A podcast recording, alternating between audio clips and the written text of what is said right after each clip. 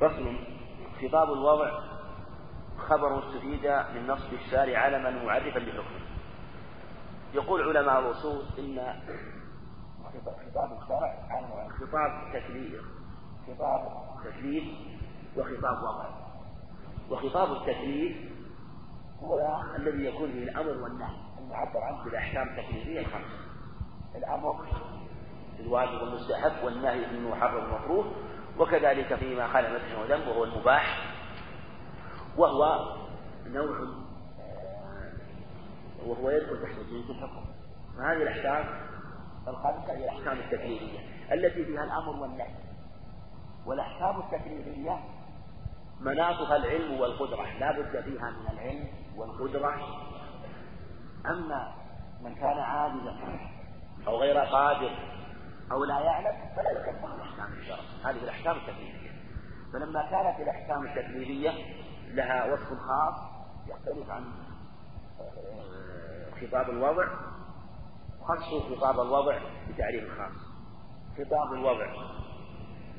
وسمي الخطاب خطاب وضع لأنها أشياء وضعها الشارع ورتب عليها المسببات التي علمها بها فهي وضعها الشارع وجعل رتب عليها مسببات وأحكام تكون بوجود هذه آه، الأحكام الوضعية.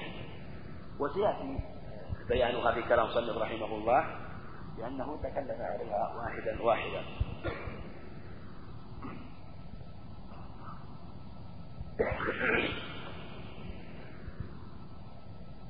وقلنا إنه مسمى سميت أحكام الوضعية لأن الشارع جعلها أحكام موضوعة. فما من الأحكام الوضعية؟ مثل الأسباب السبب مثل الوقت سبب للصلاة. فإذا آه، وعلامة على دخول وقت الصلاة.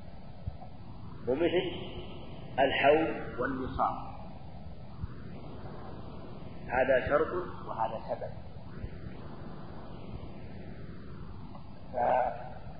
فالنصاب سبب والحول شرط. فكأن الشارع يقول إذا وجد السبب أو وجد الشرط فإني وضعت أحكاما وهي وجوب الزكاة. وإذا وجد الوقت وهو سبب الصلاة فإن فإني وضعت وجوب وقت الصلاة. وإذا وجدت الاستطاعة في الحج فإني وضعت وجوب الحج. وهكذا إذا وجد الحي فإني وضعت الصلاة وضعت وضعت الصلاة عن المرأة. وأنها تحرم عليها وكذلك بقية الأحكام. فلهذا سميت أحكاما وضعية. لأن الشارع وضعها وجعلها أعلاما معرفة لمسبباتها ودلالة على ما يترتب عليها من أحكام. ولهذا قال المصنف هو خبر مستفيد من نصب الشارع. يعني نصبه الشارع. لأن لابد من أشياء ينصبها الشارع.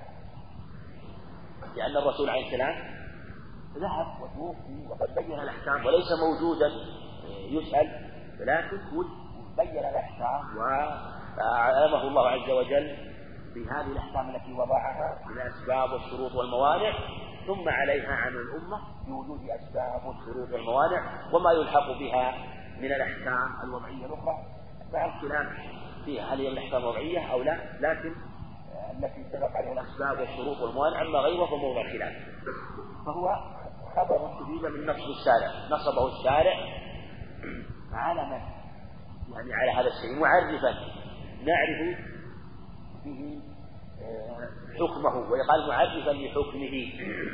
سيأتينا به في باب الكلام في في باب السابع أيضا أنه ليس مجرد علم محض ليس له تأثير بل له تأثير آه، وأن السبب له تأثير في مسببه لكن هو هنا هو معرف لحكمه ودال عليه مثل وجود وقت الصلاة دلالة على وجوب الصلاة.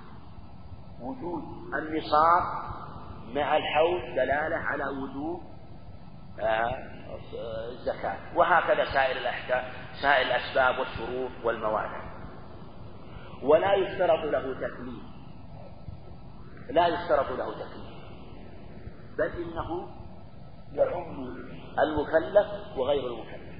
ولهذا إذا وجدت وجد السبب ترتب عليه مسبب.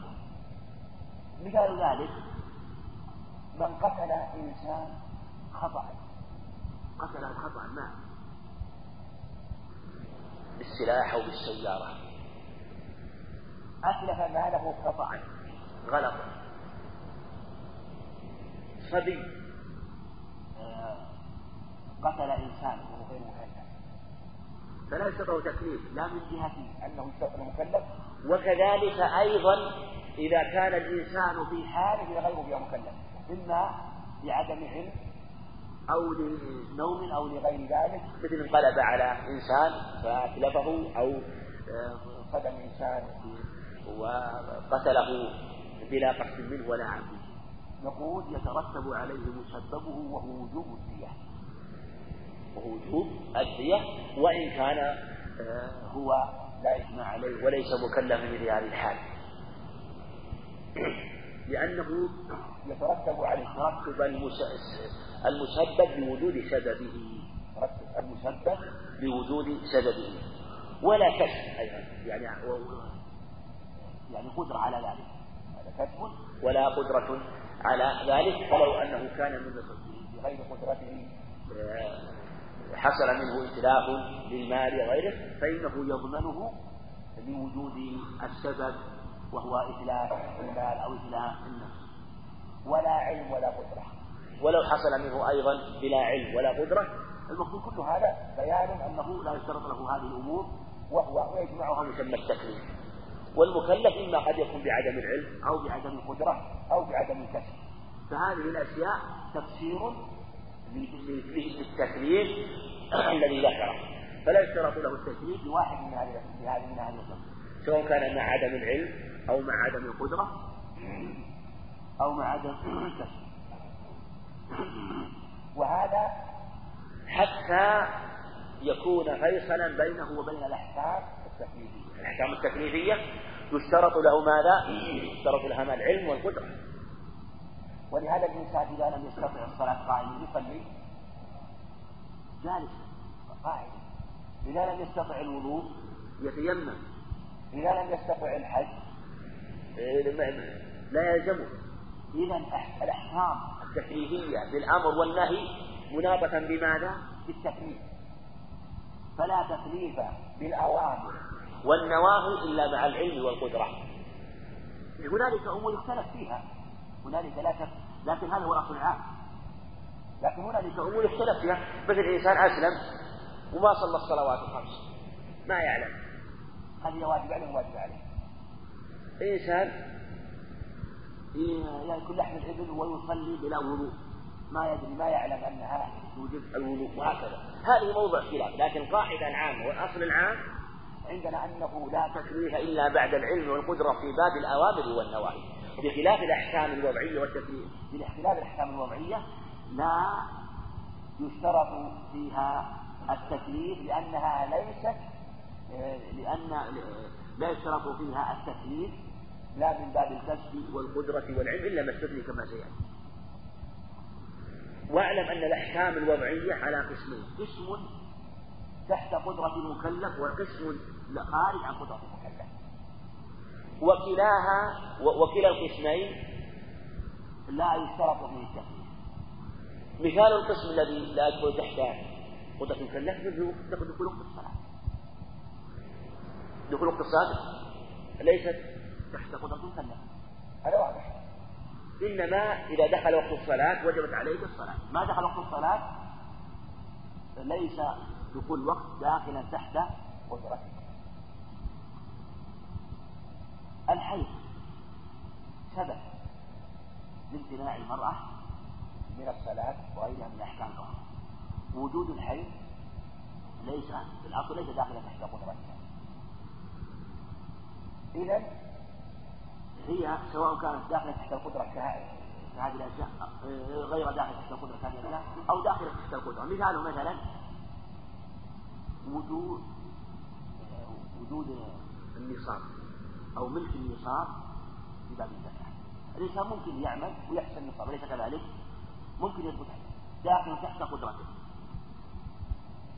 تحصيل المال لأجل أن يكون مستطيعا حتى يحج ممكن أن يحصل المال أليس كذلك؟ ممكن.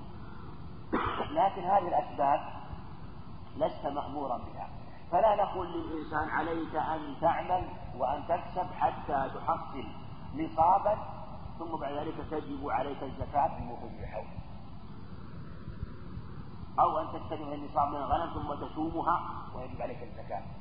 ونقول لا يجب عليك تحصيل المال لأجل الاستطاعة حتى يكون الحج عليك واجبا.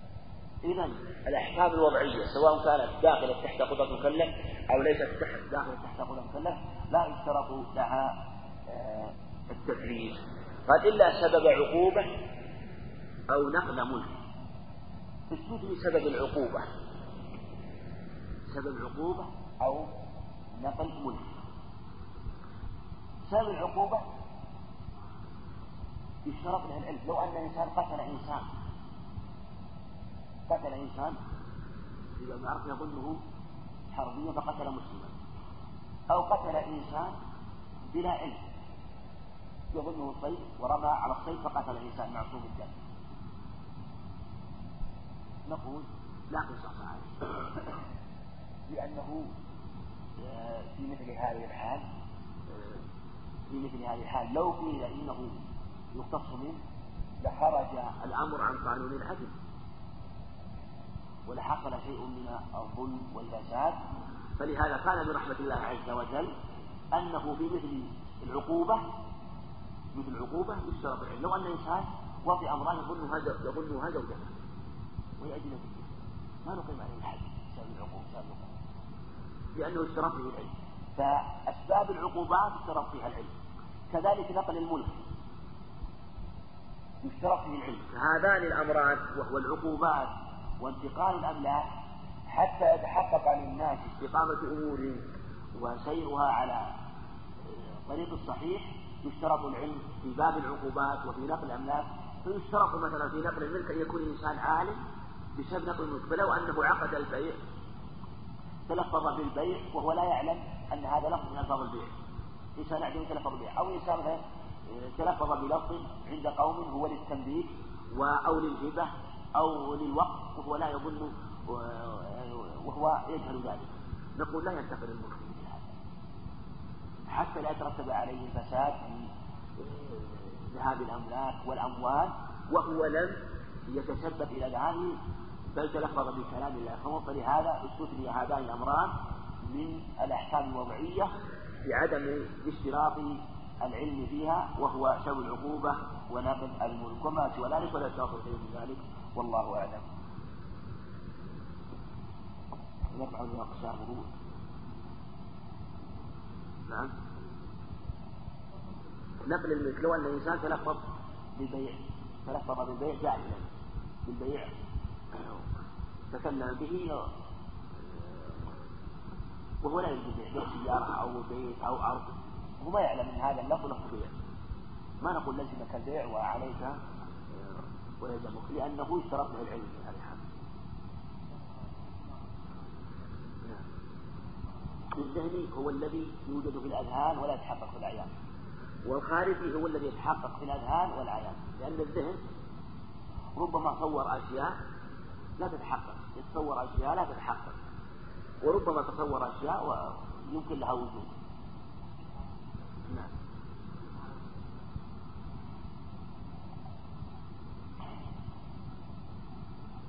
يعني ليس العبرة بالجواز الذهني والجواز الخارجي. وقصدي ليس العبرة بالجواز الذهني والجواز الخارجي وأنه ليس معتبر وإن كان هذا ربما تحقق.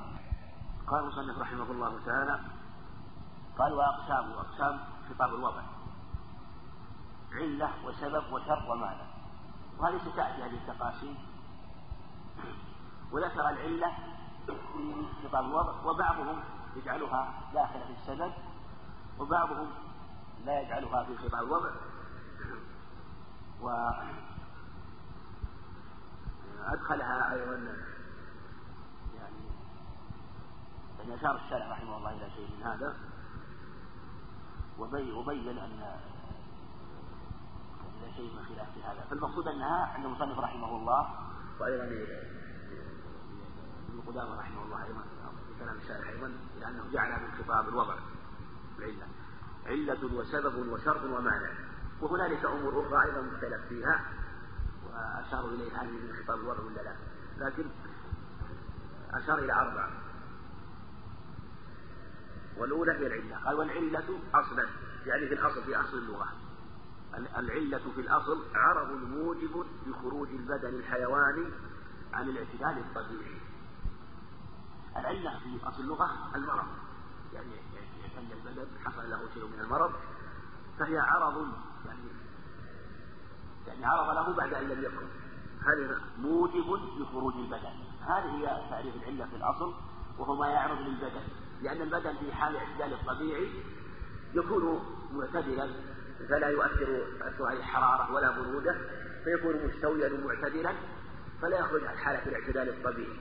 فإذا حصل له علة من المرض خرج أوجب له هذه العلة؟ أوجبت له خروج البدن. بسبب ما عرض له آه، قال خروج البدن الحيواني البدن الحيواني يخرج البدن النباتي لأن ما يعرض له لا يسمى علة عن الاعتدال الطبيعي. هذه أصلها في العلة هو ما يعرض هو العرض الموجب لخروج البدن. فاستعير استعيرت هذه العلة من هذا الأصل إلى المعاني الأخرى. ولهذا قال ثم استعيرت عقلا وإلا هي لا تطلق آه، في الأصل وليس لها في أصل اللغة إطلاقها على هذا المعنى لكن استعيرت عقلا بما أوجب حكما. أوجب الشيء هو هو تأثير الشيء إيجاب الشيء وتأثيره. فما أوجب حكما عقليا لذاته يعني لا لأمر خارج عنه إنما لذاته أوجب هذا حكما عقليا. وضرب مثال ككسر للانكسار. الانكسار معلوم. الكسر عدة هكذا يطلقون. هم يعني يقولون اصطلاح يعني كل معلول له علة. والعلة لا بد لها من معلول فالكسر حينما تكسر الشيء يوجب ويؤثر الانكسار. يوجب ويؤثر الانكسار.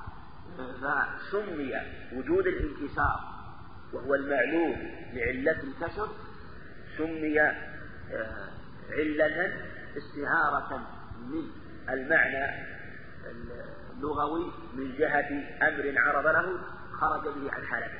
فكذلك هذا الانكسار عرض بعد أن لم يكن بسبب الكسر وعلته هو الكسر. ثم شرعا بما أوجب بما أثر حكمه يسمون إيجاب الشرع أو ما أوجبه أوجب أي أثر حكما شرعيا لا محالة يعني قطعا. يعني بإيجاب الشرع لا بغير الشرع. ولهذا قيده قال بما أوجب حكما شرعيا. من جميع الواجبات الشرعية. قال وهو المركب. وضرب مثال قال وهو المركب من مقتضيه وشرطه ومحله وأهله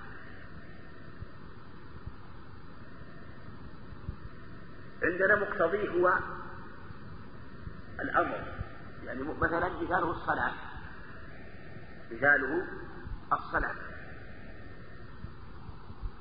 مقتضيه هو أمر الشارع مقتضيه هو أمر الشارع ومحله الصلاة. ومحله الصلاة.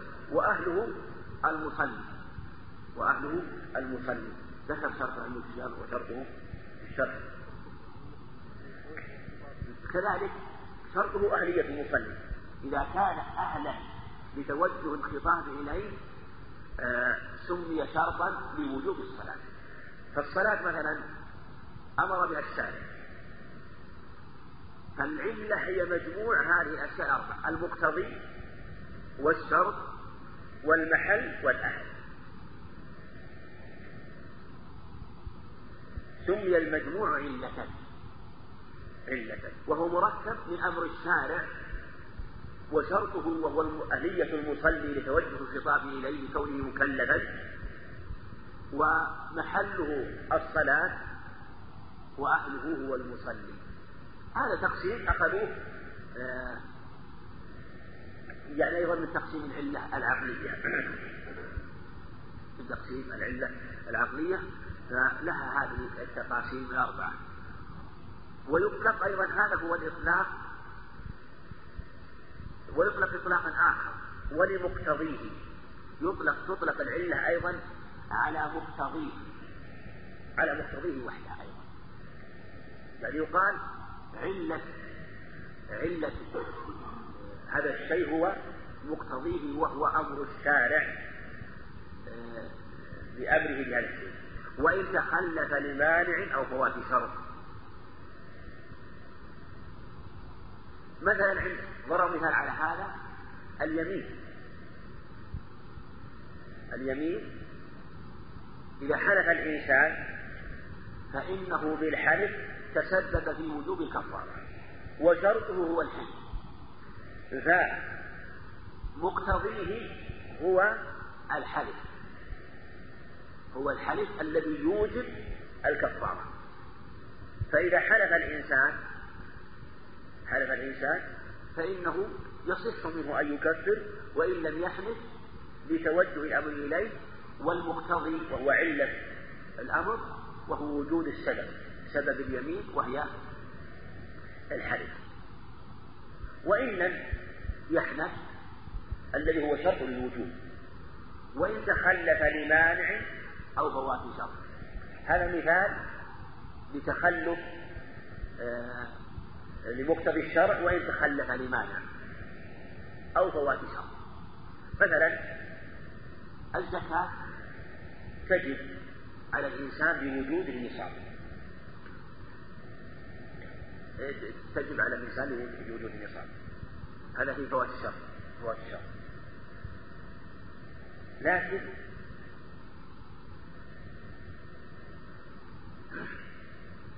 سببها شرطها هو وجود سبب الحول شرطه تمام الحول فإن, فإن إذا تخلف لوجود لفوات الشرط يسمى مقتضيا لأمر الشارع وإن كان يسمى المقتضي علة. يسمى مقتضي المقتضي علة وإن تخلف وهو إيجابها بوجود شرطها وهو الحول كذلك المانع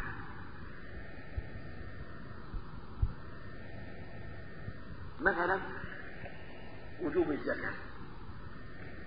وجوب الزكاة عليه تعالى. تجب لوجود النصاب وهو سببها. لكن عليه دين مقابل أو قدر هذا النصاب موجود معه. كما قال جمهور العلم يقولون إن هذا مانع من إيجاب الزكاة. مانع من إيجاب الزكاة. لكن لا يمنع أن نسمي مقتضي أن نسمي هذا علة. علة للإيجاب وإن كان شرط الوجوب تخلف. وإن كان الوجوب تخلف بفوات الشرط والمانع. فعلى هذا نقول علة الوجوب موجودة وهي مثلا وجود النصاب مع وجود المانع والدين وجوب الزكاة وهو تخلف الشرط من جهة وجود عدم تمام الحول. كذلك من جهة اليمين آه، من جهة اليمين إذا كفر إذا إذا وجد سببها وهو آه، الحلف. وإن تخلف الوجوب لعدم آه، وجود شرطها وهو الحلف فكونه تخلف لوجود شرط أو مانع لا يمنع من أننا نطلق على هذا المقتضي وهو السبب للوجوب وهو وجود سبب الوجوب أن نسميه علة. نسميه علة الوجوب. فلهذا يقول انها تطلق أيضا على المقتضي وحده. وتطلق على المقتضي مع وجود مع تمام الأشياء وهو وجود الشر وجود الشر. فتطلق أيضا العلة على المقتضي وحده وتطلق على المقتضي مع بقية الأشياء وهو الشرط والمحل والأهل وللحكمة أيضا. وتطلق العلة على الحكمة أيضا. تطلق العلة على الحكمة. ما هي الحكمة؟ وهي المعنى المناسب الذي ينشأ عنه هذه الحكمة. إذا قيل ما هي الحكمة؟ هي المعنى المناسب الذي ينشأ عنه الحكم. ولهذا ربما أطلقت العلة على الحكمة. كمشقة كمشقة سفر لقصر فنقول مثلا قصر الصلاة في السفر.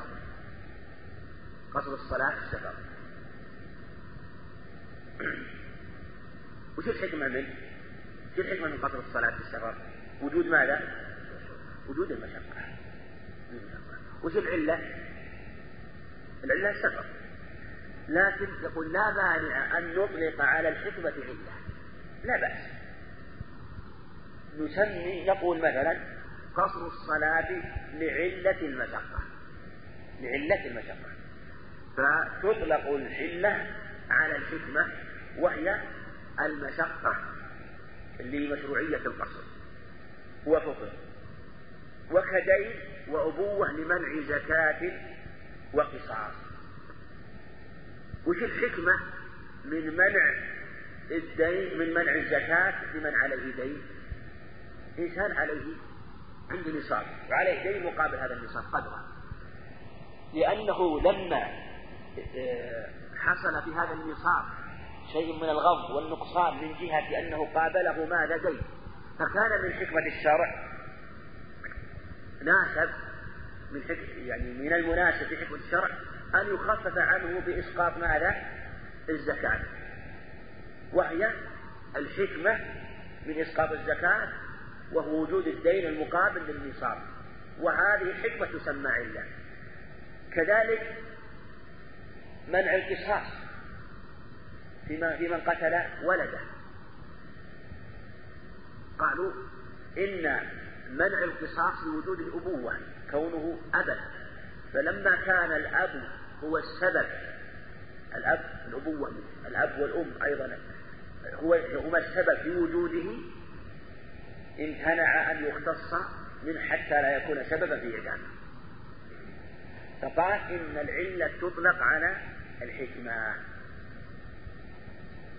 لكن ينبغي أن يعرف أن هناك فرق بين العلة والحكمة وموضع بحثه سيأتي, سيأتي إن شاء الله في باب القياس يعني بحث العلة ومعناها وتفاصيلها في باب القياس لأنها هي هي القياس. العلة القياس هو العلة وما يتفرع عنها وبحثها القياس كثيرة وتقاسيمها كثيرة وهنا ذكر العلة من جهة أنها من أقسام خطاب الوقت وأنها تطلق على الحكمة. ولهذا يقول أهل العلم إن إن الشرع يعلق الأحكام بالعلل لا بالحكم. بالعلل لا بالحكم. ولهذا نقول الأصل مثلا حين نقول قصر لمشقة السفر. السفر هو المشقة هي الحكمة. لكن نحن يعني النصوص ما علقت القصر بالمشقة. علقته بماذا؟ بالسفر. فعلقته بالعلة. العلة مشتملة على ماذا؟ على الحكمة. لا بد أن تكون العلة مشتملة على الحكمة. ظهرت أن الكفر لا لها حكمة. ولهذا الشرع من حكمته علقها على عللها لم يعلقها على حكمها. لأن الحكم بالغالب تخفى ولا تظهر. تعلق الحك على العلة والعلة هي أمر يقول فيها هي أمر ظاهر منضبط. فلما كانت العلة أمر ظاهر منضبط علقت أحكام الشرع بها ولم تعلق على حكمها. فلهذا القصر يعلق مثلا على يعلق بالسفر لا بالمشقة ولهذا ذكروا الحكمة هل يعلل بها ولا سيأتي كما سيأتي يوم القيامة. إن شاء الله هل يعلل بالحكمة ولا ما يعلل بالحكمة؟ على ثلاث أقوال. قيل يعلل بها مطلقا وقيل لا يعلل. وقيل قوله وهو أظهر عندهم وأقرب وهو أنه إذا كانت الحكمة ظاهرة ومنضبطة يعلل بها. وهذا لا شك أنه أقرب. ولهذا مثلا عندنا مثلا البيع. في العقد. في عقد البيع. الجمهور يقولون على الصيغة المعروفة. عقد النكاح بالصيغة المعروفة. هذه علة صحة هذه الصيغة المعروفة. قالوا ماذا؟ قالوا لأن وش الحكمة؟ من البيع؟ الحكمة منه هو وجود أن يكون العقد عن تراضي منهما في الباطل أليس كذلك؟ عن وجود تراضي لما كان التراضي أمرا باطلا فلم يعلق الشرع. قالوا لم يعلق الشرع عقده بأمر باطل وهو التراضي. لأن التراضي أمر باطل ما يدرى عنه.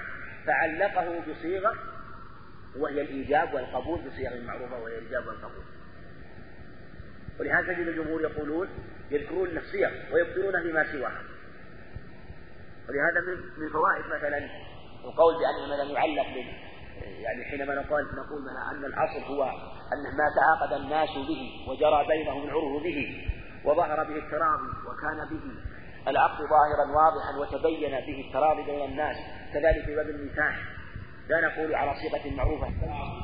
لكنها كانت لما كانت أمرا ظاهرا واضحا علقناه به.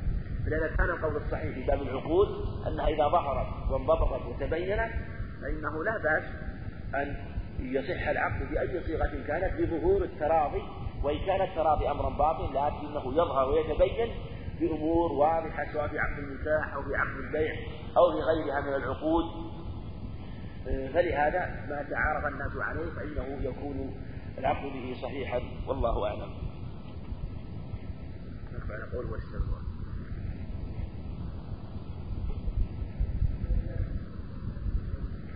نعم. نعم.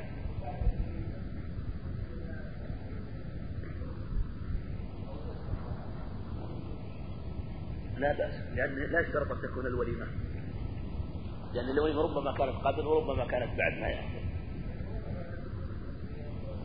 أقول قصدي أنه ما يشترط مثلا في إعلان أن يكون وقت الوليمة. لو أن جاء الوليمة قبل الدخول أو بعد الدخول جائز. لأن جاء في جاء في الأحاديث ما يدل على هذا أن جاء جاء كانت الوليمة قبل فإذا كانت يعني جاء في الأخبار ما يدل على أن أمر الوليمة سهل من جهة لا بأس أن يقدم فلو قدم الوليمة ثم بعد ذلك أظهر النكاح بالدف لا بأس بذلك لأن يكون فيه إعلان والإعلان مستحب. نعم.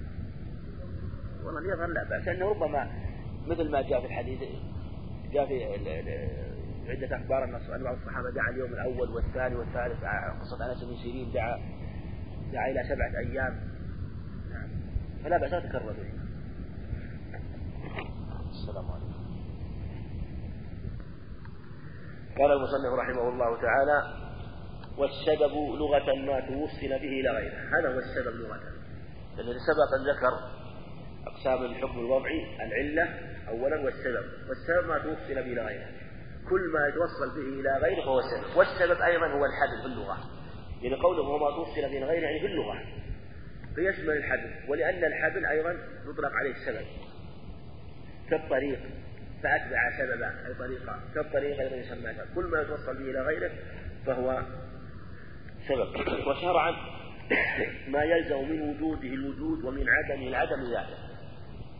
هذا هو السبب. يلزم من وجوده الوجود. يلزم من مثل وقت الصلاة. سبب سبب. يعني سبب الصلاة هو الوقت بكل وقت. فإذا وجد الوقت ووجدت الصلاة ووجبت. وإذا عدم ومن عدمه العدم في ذاته إذا عدم السبب عدم الوجوب أو وجود الصلاة وهو بعدم السبب.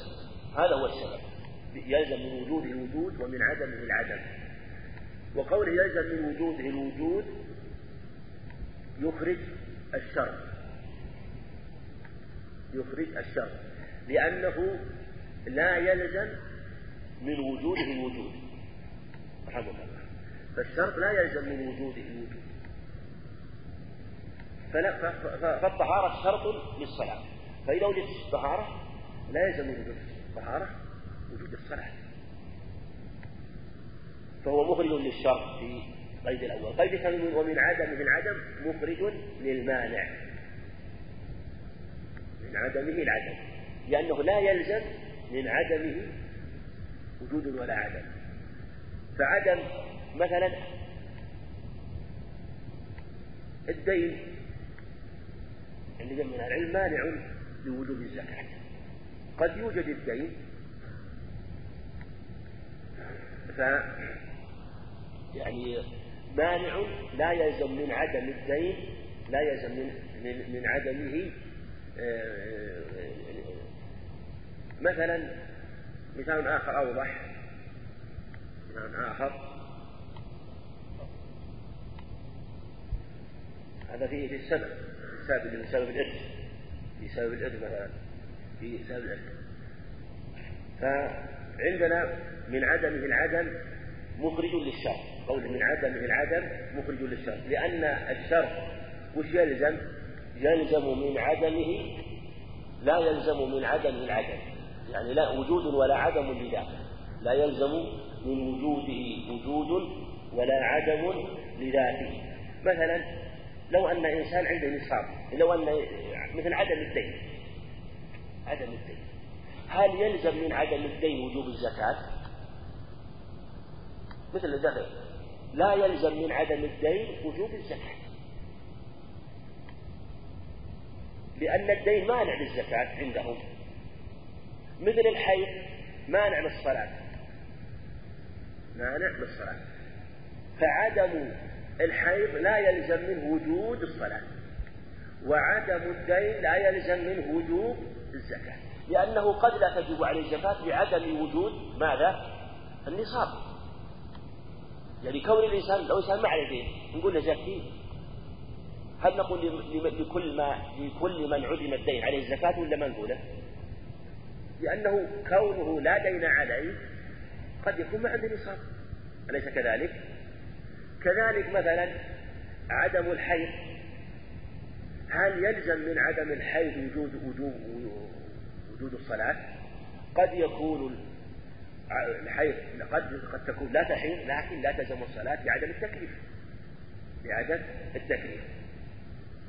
مثلا في باب مثلا أيضا مثال آخر في باب الإرث القتل مانع من الإرث القتل مانع منه. هل يلزم من عدم وجود الإرث؟ لا يلزم لأنه قد لا يكون وجد سبب الإرث وهو موت المورث فهذا قوله من عدم العدم مخرج لماذا؟ مخرج للشر مخرج للشر. كما أن الوجود مخرج هذا مخرج للمانع وذاك مخرج للشر وذاك مخرج للشر. وقول لذاته مخرج لمقارنة السبب أو الشرط لمقارنة الشرط أو المانع للسبب. قول لذاته ما استفاد لذاته؟ إذا قارن السبب شرط أو مانع. كلمة لذاته يستفاد منها. إذا قارن السبب شرط أو مانع. مثاله مثلا إذا إذا مثلا إذا قار إذا قارنه عدم الشرط أو وجود المانع. إذا قارن السبب عدم الشرط أو وجود المانع. إنسان عنده نصاب. النصاب سبب لماذا؟ لوجوب الزكاة. طيب. وش شرط وجوب الزكاة؟ تمام؟ الحول. سببه وجود النصاب. شرطه تمام الحول. إذا وجد النصاب وجد السبب. طيب نقول الزكاة لا تجب عليك لعدم ماذا؟ وجود الشرط الذي هو تمام الحول. إذا قولنا هو ما يلزم من وجوده الوجود لكن, لكن ومن عدم العدم لذاته فهذا ففي قول قولنا إن الزكاة لم تجب على من وجد عنده النصاب وهو السبب وهو سبب للزكاة وسبب الزكاة ليس لذات السبب لكن لعدم الشرط. فعدم وجوب الزكاة ليس لأمر راجع إلى الشرط إلى السبب إنما لعدم لمقارنة عدم وجود الشرط للسبب. فلأجل هذا قال لذاته. فلما كان ليس بأمر يت... ليس لأمر يتعلق بالسبب إنما لأمر يتعلق بعدم الشرط فلهذا لم تجد الزكاة.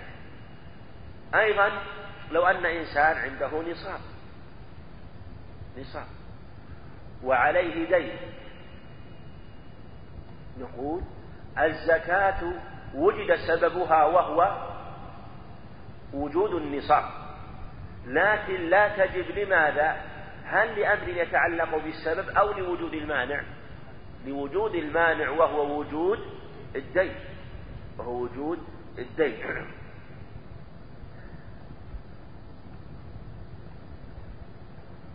أيضا لو دخل وقت الصلاة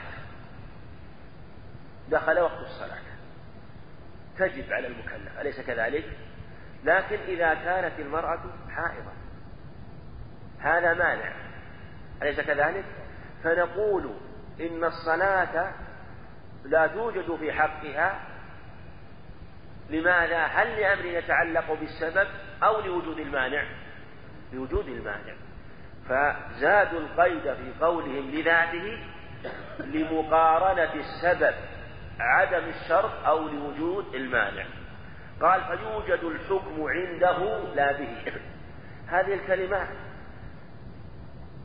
تحتاج إلى تأني وإلى بحث وإن كان الكلام فيها مو واضح تماما لكن لأن قوله فيوجد الحكم عنده يعني يقولون إن الحكم يوجد عند السبب. لا به فالسبب لا تأثير له يقولون. والسبب معرف عندهم. وعلم على وجود المسبب. فالإنسان إذا أدلى الحبل بالبئر وجد الماء.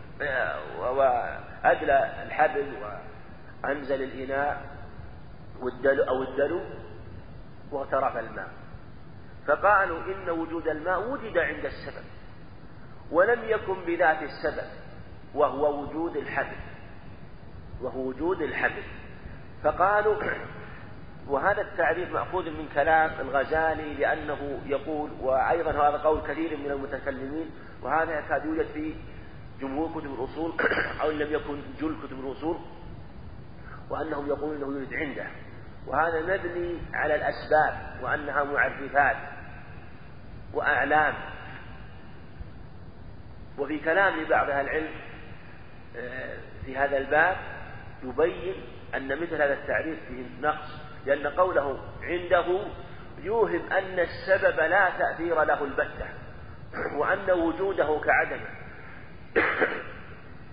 وأن آه أن اغتراف الماء وأن الوصول.